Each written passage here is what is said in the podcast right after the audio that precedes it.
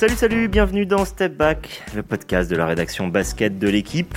Vous avez vos habitudes avec nous en fin de semaine.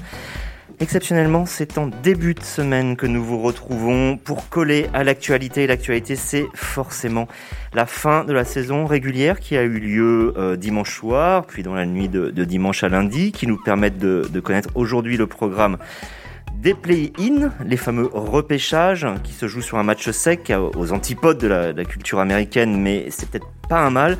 Et puis après euh, des play-offs, on va parler à la fois des play-in et des play-offs euh, avec euh, Amaury Perdrio et Antoine Bancharel en direct euh, de New York et notamment euh, d'un duel euh, fabuleux entre les Lakers de LeBron James, s'il n'est pas trop tracassé par sa cheville, et les Golden State Warriors de Stephen Curry. Allez, sans plus attendre, début du game. Alors messieurs, commençons direct par le duel qui intéresse tout le monde, c'est-à-dire ce Lakers Warriors. Quand je dis intéresse tout le monde, euh, Antoine, c'est vraiment le cas aux États-Unis. Ça va être la grosse actu sportive euh, de la semaine, c'est ça? Oui, effectivement, c'était vraiment euh, quelque chose dont on parlait avant même que ça se décide. Là, c'est carrément de la grosse hype, quoi. hier soir sur les réseaux, etc. Ça, vraiment, ça, ça boostait beaucoup. Et clairement, il va y avoir une audience assez intéressante autour de ce match, c'est clair. Euh, LeBron James avait, euh, il est fait euh, tout fait pour faire monter la sauce en, déclarant que le play-in c'était quand même une bien mauvaise affaire. Disons que le problème c'est qu'il l'a déclaré à partir du moment où les Lakers étaient en position de le faire. Donc forcément, on l'a vu le dire pour lui-même. Le voilà désormais au défi puisque avec Anthony Davis et ses coéquipiers, ils affrontent les Warriors qui sont une des équipes en forme. Amaury, est-ce qu'on peut dire que les Lakers se sont favoris ou ce n'est pas si simple que ça? Ce sera récurrent dans ce qu'on dira aujourd'hui, mais euh, ça dépendra euh, de l'état de santé des, stars de cette équipe. Moi, ce qui m'inquiète un peu, c'est ce LeBron James dont la cheville euh, semble encore fragile. voilà, il est sorti en grimaçant hier soir. On sent, qu'il n'est pas à 100% de ses moyens. Alors, une fois qu'on va basculer dans ce, match à élimination directe, entre guillemets, est-ce que finalement on va pas avoir un LeBron James à 30 points, 8, 8 rebonds, 8 passes? Les Lakers sont sur le papier favoris parce que c'est une équipe qui sort d'un titre qui, n'a pas changé son fond de jeu, là où les Warriors euh, se cherchent encore un peu. Mais ce qui est finalement fabuleux, c'est de voir euh, LeBron recroiser Curry une énième fois après les Cleveland, Golden State, après les, Miami, etc. Enfin, il y a, y, a, y a, un peu ce, ce, côté, euh, ils se collent l'un à l'autre et de les retrouver dans un match sec. ben, ça fait qu'on a envie de croire à la fois que les Lakers vont y arriver, ils sont favoris, ou même que les Warriors puissent créer cette surprise parce qu'ils ont un MVP dans leur rang. C'est vrai que c'est le paradoxe un peu de, de ce play-in. On, s'imaginait que, les gros, les équipes d'expérience, les équipes avec les gros effectifs seraient devant et que serait à la lutte entre cette septième et dixième place des équipes un petit peu, on va dire, ascendantes. Euh, là, on se retrouve avec deux équipes extrêmement expérimentées. Ce que je veux dire par là, c'est que les Lakers peuvent faire parler leur expérience, mais en face, on a Steve Kerr, Stephen Curry, Draymond Green, c'est-à-dire des joueurs, effectivement, les Warriors d'avant ne, sont plus forcément autant, surtout que Thompson est blessé, mais Antoine, on a une équipe qui peut en répondre en termes de contrôle des émotions dans un moment aussi charnière de la saison. Oui, clairement, et puis en plus, euh, les Warriors, c'est une équipe où on sait qu'il suffit qu'un petit peu euh, ça prenne feu, et puis euh, ça, devient très très difficile de les arrêter. Comme tu disais, ils arrivent lancés, ils ont fait une, un bon, une bonne fin de saison.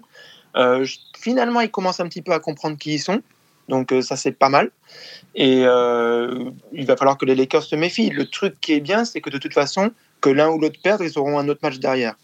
Mais pour, pour se qualifier directement et pas rejouer un autre match, c'est clair qu'il y a un très très gros enjeu. Donc on va voir aussi un petit peu en termes de, de pression, de, de, gestion des émotions, comment ça va se, se mettre en place et ça pourrait donner le ton d'ailleurs pour le reste des playoffs pour une équipe comme pour l'autre. Alors c'est vrai, c'est vrai que le perdant de, ce, de, ce, match phare qui aura lieu dans la nuit de, de mercredi à jeudi à 4h du matin. Ce sera le dernier match de la première phase du play-in. Euh, c'est vrai que le perdant de ce match ne sera pas éliminé. Est-ce que malgré tout, il y a un énorme avantage, selon toi, Amaury, à le remporter dans le sens où le vainqueur affrontera Phoenix, là où le perdant, ou du moins l'équipe qui terminera huitième à l'issue du deuxième match de repêchage, euh, affrontera Utah, le leader de la saison régulière. Est-ce qu'il y a une énorme différence entre les deux, selon toi? je te, je te, dirais que oui, parce que euh, le seul défaut qu'on peut trouver à Phoenix euh, cette saison dans, dans l'entrée des playoffs, c'est leur inexpérience. Je pense que quand on est dans la position des Lakers ou des Warriors, il vaut mieux se retrouver face à une équipe qui a peu d'expérience en playoffs plutôt que face à, à Utah qui quand même euh, fait partie des favoris. Donc euh, au final, euh, rentrer par la petite porte, mais face à un adversaire plus abordable, je pense que c'est, ça permet de construire une sorte de confiance dans la série, plutôt que de devoir passer par un deuxième match, donc, donc vraiment usant pour les nerfs. Et derrière, se, se coltiner le Utah Jazz qui en soi, euh, normalement, sur, le papier, doit passer ce premier et ce deuxième tour euh, qui, à qui il se refuse depuis, depuis des, années. là. Donc, euh, vraiment, moi, je pense que Phoenix, c'est quand même le meilleur pari à prendre au premier tour des playoffs. Antoine, que peuvent faire, faire les, Lakers face à Stephen Curry qui tourne à 37 points de moyenne depuis le début du, mois d'avril? Est-ce qu'ils ont des individualités fortes? Est-ce que ce sera euh, une œuvre collective? Je rappelle ce chiffre clé 106,9 points de moyenne. Les Lakers sont la deuxième défense de la saison régulière derrière les New York Knicks. Bah, c'est ça qui est bien, c'est que quand même les Lakers savent qu'ils sont une bonne défense. Quand tu disais qu'il y a un fond de jeu qui n'a pas changé quelque part, l'identité de, leur titre, c'est la défense. Et euh, là, ils, jouent bien en défense aussi cette, euh, cette saison, donc ça devrait être un atout pour eux. Après, est-ce qu'il ne vaut pas mieux, justement jouer de cette défense collective pour un petit peu bloquer les autres et laisser un, petit peu euh, Curry faire son show? Euh, Le problème, c'est que quand tu laisses Curry faire, son show, ça peut aussi inspirer le, reste de l'équipe. Donc, bloquer Curry, comment tu fais? Bah, La recette, c'est un petit peu toujours la même quand même depuis des années, c'est un petit peu de le rentrer dedans, essayer de lui faire mal. Euh, donc, à voir si ça peut payer. Mais euh, en ce moment, il arrive vraiment euh, sur les chapeaux de roue. Il a confirmé que de remporter son titre de meilleur scoreur de la saison hier soir, il lui fallait que 3 points de toute façon. Et euh, il l'a fait avec plus de 40, donc il a vraiment, vraiment pris feu. il est comme ça en ce moment. On peut s'attendre à un gros match de lui, donc maintenant c'est à la, euh, défense des Lakers de choisir, soit bloquer les autres, soit vraiment le faire travailler pour obtenir euh, son total. Il faudra quoi qu'il arrive bloquer Draymond Green. Ne l'oublions pas, c'est lui la plaque tournante euh, de Golden State qui organise, qui harmonise le jeu entre Curry et le reste. Donc si, au-delà de bloquer Curry, tu, tu bloques Draymond Green, tu as déjà une bonne chance de, de l'emporter. À l'inverse, Draymond Green va devoir aussi se coltiner Malorki. Plutôt Davis, plutôt James? Ah, Plutôt Davis. Sur le papier, plutôt Davis. James, ça, ça reviendra encore à à d'autres à d'autres joueurs, mais c'est choisir son poison, hein, comme pour chaque équipe. Mais, Draymond Green, je pense qu'il va falloir bloquer cette raquette parce que ce sera le point fort des Lakers aussi.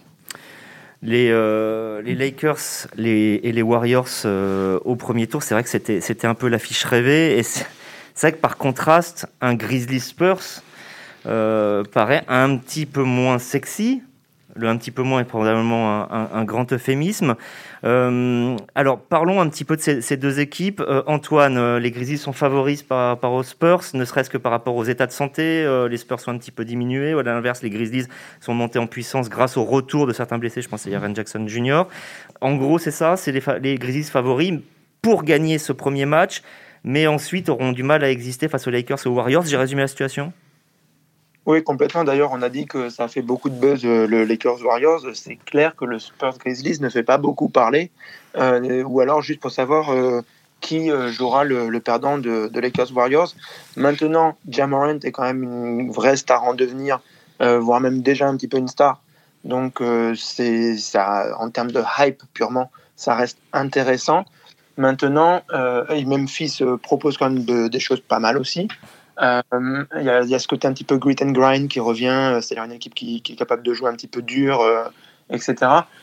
Maintenant, on se dit quand même que même s'ils sont diminués, il y a un Greg Popovich sur le banc des, Spurs, il y a une expérience, il, y a, un sens de l'honneur, etc., certaines valeurs de, vouloir remporter ces matchs et se qualifier pour les vrais playoffs, on peut dire.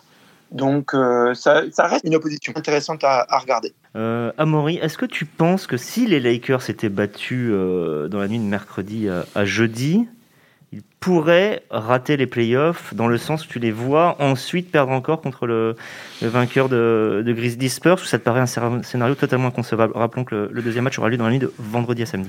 Euh, je vais, me positionner un peu. Hein. Je, vois difficilement les Spurs euh, déjà premièrement gagner ce match contre les Grizzlies. Donc euh, si on part sur une éventualité Lakers-Memphis, c'est pareil, il ne faut pas oublier qu'hier soir, le dernier match de saison régulière de Memphis, c'était Golden State et qu'ils n'ont pas résisté par, par manque de. On a bien senti ce manque de basket sur la, sur la fin, sur les, sur les possessions qui comptent. C'était un vrai match?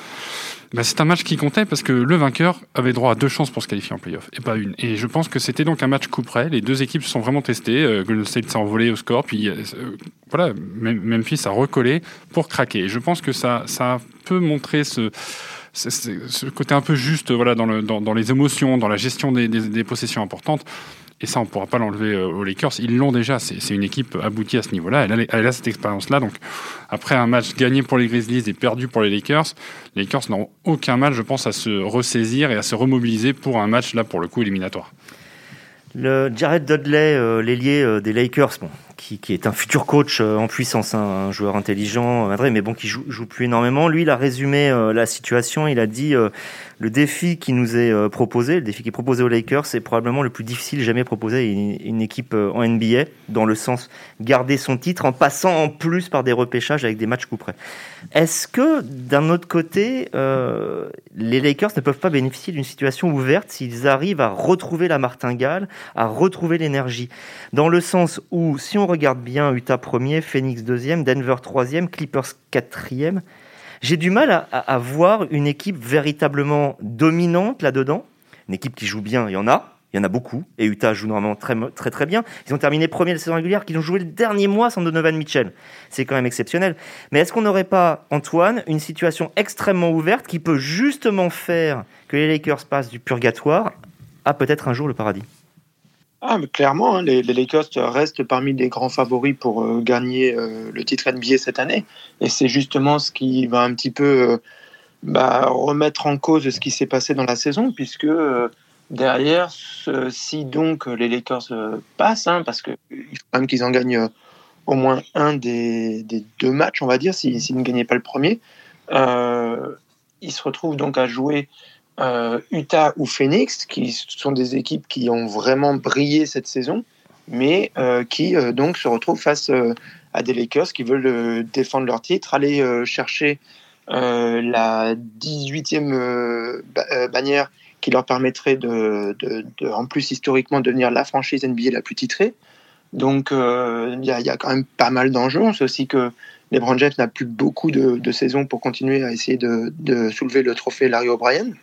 Donc euh, clairement, euh, il y a euh, une vraie opposition au, premier tour qui se dessine si Jazz ou Suns jouent les, Lakers ou les Warriors, puisque les Warriors aussi sont capables d'un upset sur une de ces deux équipes. Donc, quelque part, il y a presque une forme d'injustice, même si ça apporte un, certain suspense, pour le Jazz et ou les Suns, à avoir fait la saison qu'ils ont fait et se retrouver avec ce scénario pour le premier tour. Amaury, les, les, deux autres duels du, premier tour, ceux qu'on connaît déjà, c'est euh, Nuggets Blazers, Clippers Mavericks. Il me semble que ce sont des séries relativement ouvertes. Et est-ce que tu vois parmi ces quatre équipes l'une qui pourrait peut-être être la sensation, une sorte de Miami de, l'an dernier? Je dirais pas le, Miami de l'an dernier, mais je pense qu'il y a du monde qui attend, attend l'épreuve des Clippers, en fait, ces promesses qui n'ont pas été tenues l'année dernière. Et, euh, et, au final, euh, la même opposition face aux Mavericks qui qui sur le papier semble encore un peu court. Le Luka Doncic, on, on sait que c'est un joueur extraordinaire, mais j'ai pas l'impression que cette année Dallas est une équipe extraordinaire. Là où finalement les Clippers ont avancé cette saison dans l'ombre, sans, sans faire de, de vagues. Euh, ils ont géré leur, leur physique. Ils ont, ils, ils ont opéré un recrutement plutôt intelligent, avec notamment Nicolas Batum. Il y a une sorte de. Je, te coupe tout de suite. Je les ai vus jouer quelques fois. J'ai pas été séduit. Non, mais est-ce qu'ils est qu'ils sont là pour séduire ou ils sont là pour gagner? Et c'est une équipe qui. Bah, quand je parle de séduire, c'est-à-dire quand même de proposer un jeu qui me paraissait euh, capable d'être dominant euh, par période. C'est toujours le même adage pour la NBA. Il y a la saison régulière et il y a les playoffs. Et quand on prend Kawhi Leonard en playoffs, c'est pas la même chose que Kawhi Leonard en saison régulière. Et, je lisais, je lisais plusieurs articles. Euh, vraiment, j'ai l'impression que la presse américaine euh, a envie, a envie de se méfier de cette équipe-là. Ça veut pas dire qu'elle va répondre encore une fois aux attentes, mais sur le papier, c'est une équipe qui est complète à tous les postes, qui, est plutôt bien coachée parce que managée, voilà, avec, avec des, des temps de jeu répartis. Donc sur les quatre que tu as cités, je pense que c'est celle qui est vraiment au-dessus. Euh, Portland, c'est une équipe séduisante que j'aime beaucoup, mais encore une fois, voilà, ça, ça, ça ça, manque de ce petit plus là qui, a envie de pour, passer ce cap là donc euh, et puis bah, pour parler de Denver je pense que la perte de Jamal Murray qui l'année dernière avait été juste euh, indispensable en playoff avec deux, matchs à 50 points il hein, faut s'en souvenir contre le Utah Jazz si je me trompe pas euh, voilà il avait été juste primordial et Nikola Jokic ne pourra pas porter à lui seul Denver jusqu'au bout en tout cas c'est l'impression que j'en ai et les Clippers, tu les vois même aller, aller peut-être loin. Rappelons que comme ils sont quatrième, ils ont après euh, une demi-finale de conférence potentielle, puisqu'on a parlé du play-in et du fait que le 7e et le 8e sont très compliqués, mais euh, contre Utah, et de l'autre côté, c'est plutôt Phoenix-Denver. Euh, allez, mouille-toi, tu, tu verrais qui sortir de la conférence Ouest, toi? Ben, Voilà, je pense que, je pense que Attention à, qui va récupérer Utah donc déjà sur son premier tour parce qu'un Utah Lakers, euh, je mettrais pas ma main au feu que les, le Jazz passerait euh, si facilement. Donc là pour le coup on pourrait se retrouver avec une demi une demi une finale pardon euh, pourquoi pas, euh, voilà, les Lakers qui passeraient en finale et de l'autre côté avec un chemin un peu plus facile hein, pour euh, Phoenix ou. Euh, bah déjà, ça nous ferait un Lakers peut-être Clippers en voilà, demi-finale de conférence, serait magnifique. Bah, ce serait, voilà, on aurait, on aurait, du derby, bon, mais mais je pense que voilà, les, les, équipes qui pour moi sont sont construites, sont pensées dans leur basket pour aller loin dans les tours, c'est Utah, les Clippers, euh, les Lakers. Passons à l'Est et euh, passons notamment à New York euh, avec toi, euh, Antoine. Les Sixers ont, terminé en tête de la conférence Est avec une victoire d'avance sur les Nets. Mais est-ce que les Sixers sont réellement les favoris de cette conférence? J'ai envie de dire un petit peu comme à l'Ouest, il y a quand même pas mal d'équipes qui pourraient sortir de cette conférence. Maintenant, c'est un petit peu, ça dépend sur quels critères on regarde. On se dit que euh, la puissance de feu est quand même plutôt du côté de Brooklyn, avec leur trio, s'ils arrivent à les aligner suffisamment pendant les, les playoffs. Mais de toute façon, rien que d'avoir James Harden, ça leur donne déjà un, un pourcentage de victoire euh, très très élevé. Mais va plus loin d'ailleurs. Euh, on en est où moi, des Nets, là, en ce moment? On en est où de ce projet? Je vais juste répondre d'abord à ta question sur, sur les Sixers. J'ai quand même envie de dire que les, les Sixers proposent une vraie euh, identité de playoff, c'est-à-dire qu'ils ont vraiment développé une bonne défense, notamment avec le recrutement de l'assistant coach Dan Burke, qui officie avant aux Pacers et qui leur a fait des, belles années en, en, défense. Donc, comme ça paye en playoff, on se dit qu'ils sont très bien armés, qu'ils ont un joueur comme Joel Embiid qui a été à un niveau de MVP euh, en fait cette saison. Donc ça aussi, ça joue en playoff d'avoir un joueur qui est capable de dominer. Maintenant, euh, moi, bien euh, malin, celui qui arrive à départager Sixers, Nets et même Bucks qui arrivent bien lancés en playoff sur les, les capacités à, à, faire quelque chose quoi, cette année. Mais tu penses pas que les Nets, à partir du moment où ils commenceraient à, à sentir l'odeur du sang, à, à avoir euh, des matchs difficiles les uns derrière les autres, ne montraient pas suffisamment en puissance pour dominer cette conférence? C'est l'impression bah, en fait, que donne leur papier, enfin sur les, le papier. Voilà, les, les Nets sont absolument inarrêtables à un moment, il faut le dire. On peut dire playoff, pas playoff, euh, il va quand même falloir défendre en playoff, etc. Oui, bien sûr, mais ils sont inarrêtables. Si vraiment euh, tout se passe bien pour eux, qu'ils ont tout le monde, c'est injouable. C'est absolument injouable. On, se demandait si ça allait être le cas quand James Harden a été euh, transféré. Ils n'ont pas eu beaucoup de matchs ensemble, mais sur ce qu'on a vu, et même des fois quand il n'y avait que James Harden qui joue, c'était le facteur suffisant, c'est absolument inarrêtable. Donc, euh, il suffit qu'encore une fois, ça s'aligne, qu'ils euh, qu jouent suffisamment de matchs ensemble dans les matchs qui deviennent un petit peu décisifs, etc. Et ça devient très, très, très compliqué de les stopper. Après, je ne dis pas que ça ne va pas faire une belle série contre une opposition, encore une fois, contre les Sixers et les Bucks, qui euh, sont très forts aussi. Mais franchement, si tout se passe bien pour les Nets, ça devient très, très, très, très, très compliqué. Quoi. Je sais, sais pas si c'est là où tu voulais en venir, euh, Xavier, mais euh, le chiffre, c'est quand même 8. Hein. C'est euh, Arden, Durant et Irving ont joué 8 matchs ensemble cette saison. c'est pas beaucoup pour créer de l'alchimie, pour créer des automatismes. Alors individuellement, chaque joueur est capable de tout faire tout seul. Et on l'avait dit dans un précédent podcast, j'ai souvenir que bah, on s'est souvent retrouvé dans des situations où deux sur les trois jouaient ensemble et même le troisième pouvait sortir du banc. C'est cette souplesse-là offerte à Steve Nash qui fait de Brooklyn une équipe particulièrement crainte.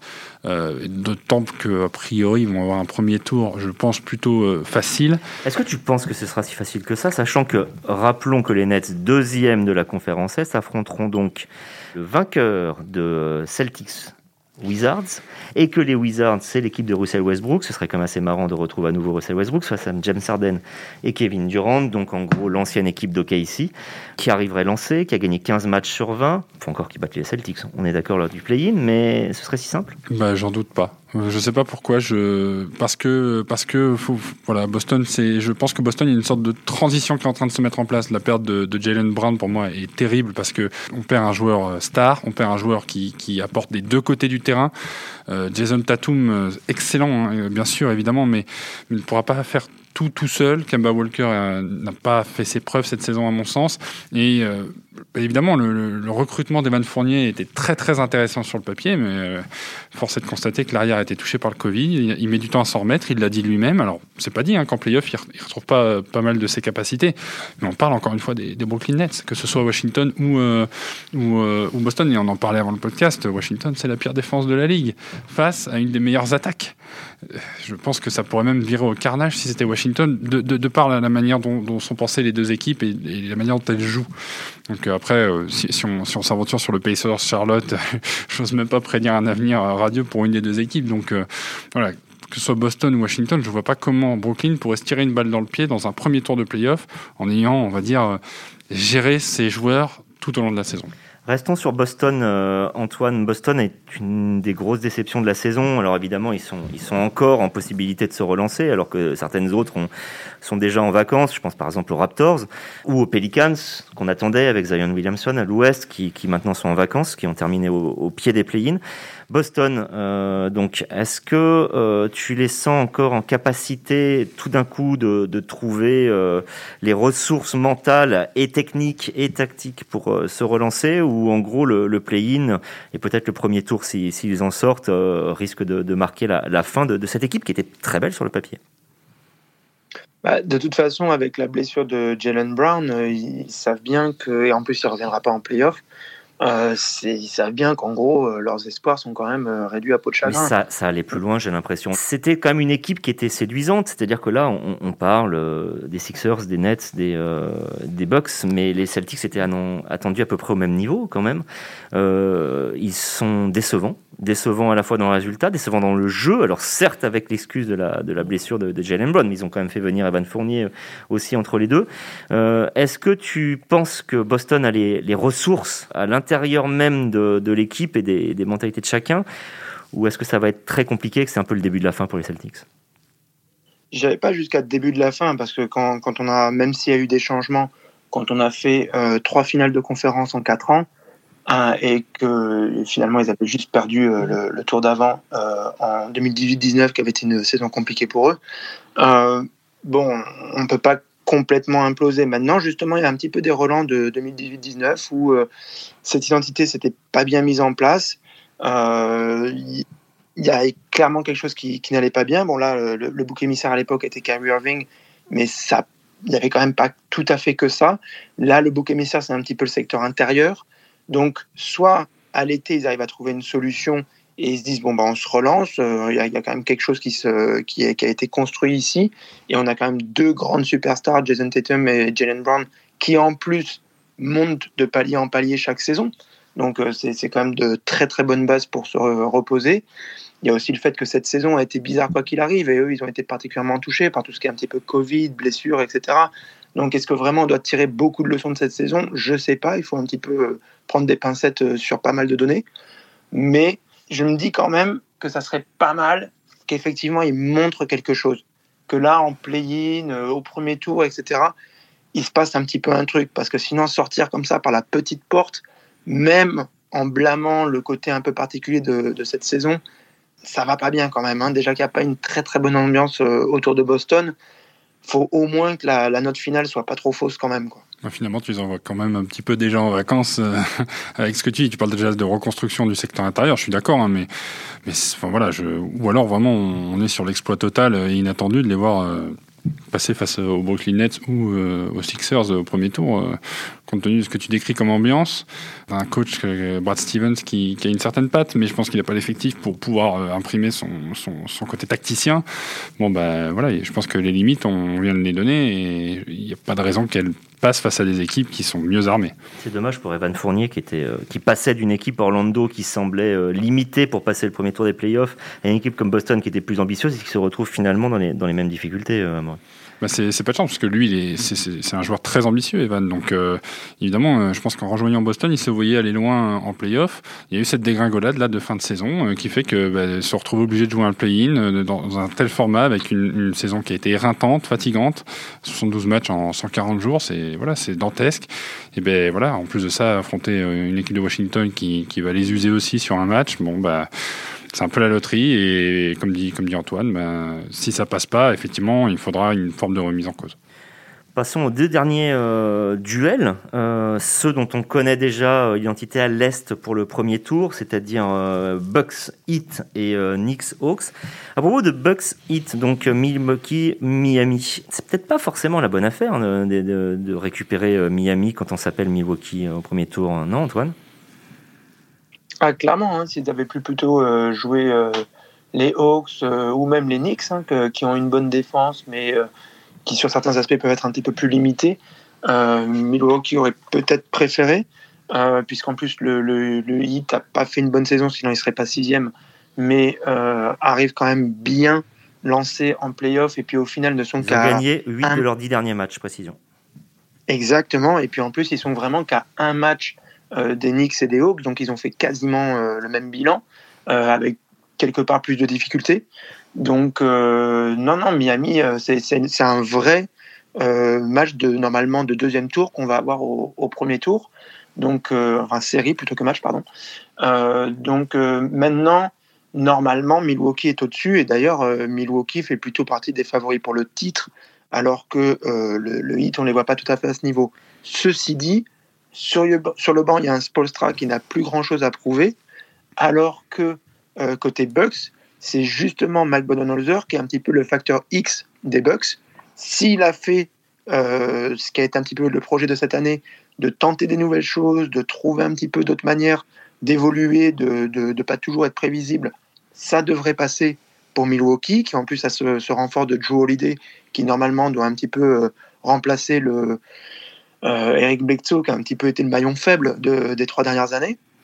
Donc euh, ça, ça, normalement, ça se présente bien pour eux. Ils ont bien euh, préparé leur plan de bataille, mais ils ont un vrai, vrai test au premier tour en jouant Miami. Ça, bah, c'est clair. Amaury, tu n'avais pas l'air d'accord. Hein. tu ne sous pas le cœur d'un presque champion? Non, mais c'est, en fait pour moi la différence, elle est sur Jaro Holiday, en fait, tout simplement. Il a été recruté pour ça, pour pouvoir arrêter une équipe comme Miami qui a, qui a juste euh, étranglé euh, Milwaukee l'année dernière, et on se retrouve avec un joueur qui va être capable de défendre sur Jimmy Butler. Et on, on oublie aussi la saison que vient de vivre Miami. C'est une saison, mais impossible à, vivre avec le Covid, des blessés, les, le, en fait, le lendemain de défaite de finale aussi. Hein. On, est, on est sur un Miami qui est euh, donc perdant en finale l'année dernière, qui a deux mois pour se reposer, euh, qui, qui, voit pas le jour pendant la moitié de la saison, qui finalement arrive à se hisser à, la sixième place à l'Est parce que il y a de la place à l'Est, il faut le dire. C'est, c'est pas une, une, conférence très très dense quand on voit en plus le niveau des équipes qui, qui arrivent à se qualifier pour le play-in. Trois des quatre équipes qui sont play-in à, à l'Est ont un bilan négatif. Voilà, euh, bah, tout est dit, tu le, tu le dis. Donc, donc finalement, Miami, bah, voilà, c'est pas le même Goran Dragic, hein, il a un an de plus. Euh, voilà, c'est, j'adore Eric Spolstra, mais là, euh, Milwaukee a encore une fois pensé ses oppositions futures en playoff avec un Jarrell Holiday qui est un meneur offensif, mais aussi très très fort défensivement. C'est ce joueur-là qui doit permettre à Milwaukee de franchir le cap. S'ils n'y arrivent pas cette année, il va falloir tout déconstruire. On va finir sur, sur New York, sur les Knicks forcément. Euh, Antoine, toi qui, euh, qui es souvent au Madison Square Garden, les Knicks ont déjà réussi leur saison, non? Ils ont plus que réussi leur saison. Ils sont en train de d'effacer euh, quasiment les 20 dernières années en, termes de traumatisme dans, le cœur des fans. New York, on le sait, se considère comme la, la mecque du basket et souvent vu aussi comme la mec du basket, mais les 20 dernières années, il s'est quasiment rien passé. Il n'y a eu qu'un seul deuxième tour de playoff. Euh, trois saisons autour d'un petit peu euh, Carmelo Anthony, euh, Stoudemire et Chandler, mais avec des blessures, etc., qui souvent ont bloqué au premier tour. donc franchement, là, de voir une équipe qui n'était pas du tout prévue pour gagner, qui, sort ce bilan-là, qui devient quatrième à l'Est, et qui a une identité en plus de, en plus de jeu qui plaît à New York, c'est-à-dire c'est de la défense, on joue ensemble. Il y a un petit peu une star en Julius Randle, mais c'était pas une star avant, donc il devient un peu une star ici. Euh, à peu près tous les éléments sont réunis pour que euh, les fans new-yorkais, qui on le sait, sont passionnés de manière des fois un petit peu euh, excessive, se, se, disent bon bah là on peut vraiment faire quelque chose cette année. Et clairement, ils vont en plus d'autant plus pousser qu'à partir de mercredi, ici à New York, on peut avoir 25% du public au Madison Square Garden plutôt que 10%. Donc on va passer de 2000 à 5000. Et 5000, finalement, c'est quand même pas si mal dans une salle, même si elle pourrait en faire 20 000. Et ça, tu vois, je trouve que c'est un argument majeur. Pourquoi? Parce que Atlanta aura droit à 45% dans sa salle. Et euh, je trouve que à Atlanta, il y, a un, petit public euh, capable de porter un peu cette équipe jeune, euh, qui a faim hein, via, via Trey Young. Donc, c'est pas une partie facile pour New York, mais justement, cette ambiance dans la salle, de retrouver un peu ce parfum des playoffs, je pense que c'était important pour les Knicks d'avoir ce soutien en tribune au moment où tu retrouves un peu ce, ces choses-là, quoi. Oui, par contre, il va quand même falloir qu'ils se méfient vraiment de, ces Hawks qui ont fait un très bon recrutement euh, l'an dernier, qui ont bien préparé leur, leur plan aussi euh, cette année et qui devraient euh, proposer quelque chose d'intéressant clairement pour, pour l'opposition face qui ont un petit côté fébrile quand même. Hein. les derniers matchs, c'était pas tout à fait ça. hier, j'y étais. ils ont eu un, petit peu du mal à se défaire de l'équipe B de Boston. Donc euh, c'était un petit peu euh, inquiétant, on va dire, mais bon, on va voir un petit peu comment ça va se passer. On aura l'occasion d'en reparler. la prochaine émission, elle sera consacrée euh, beaucoup plus aux joueurs qu'aux équipes, puisqu'on parlera, on se demandera qui est le, MVP actuel, qui est le, meilleur joueur de, la saison. En attendant, ben, profitez bien des, des play-ins quand même. Cette, ce n'est pas une nouveauté, ça existait déjà l'année dernière, mais là c'est vraiment intense cette saison. Et puis bonne semaine à tous et à bientôt. Ciao ciao.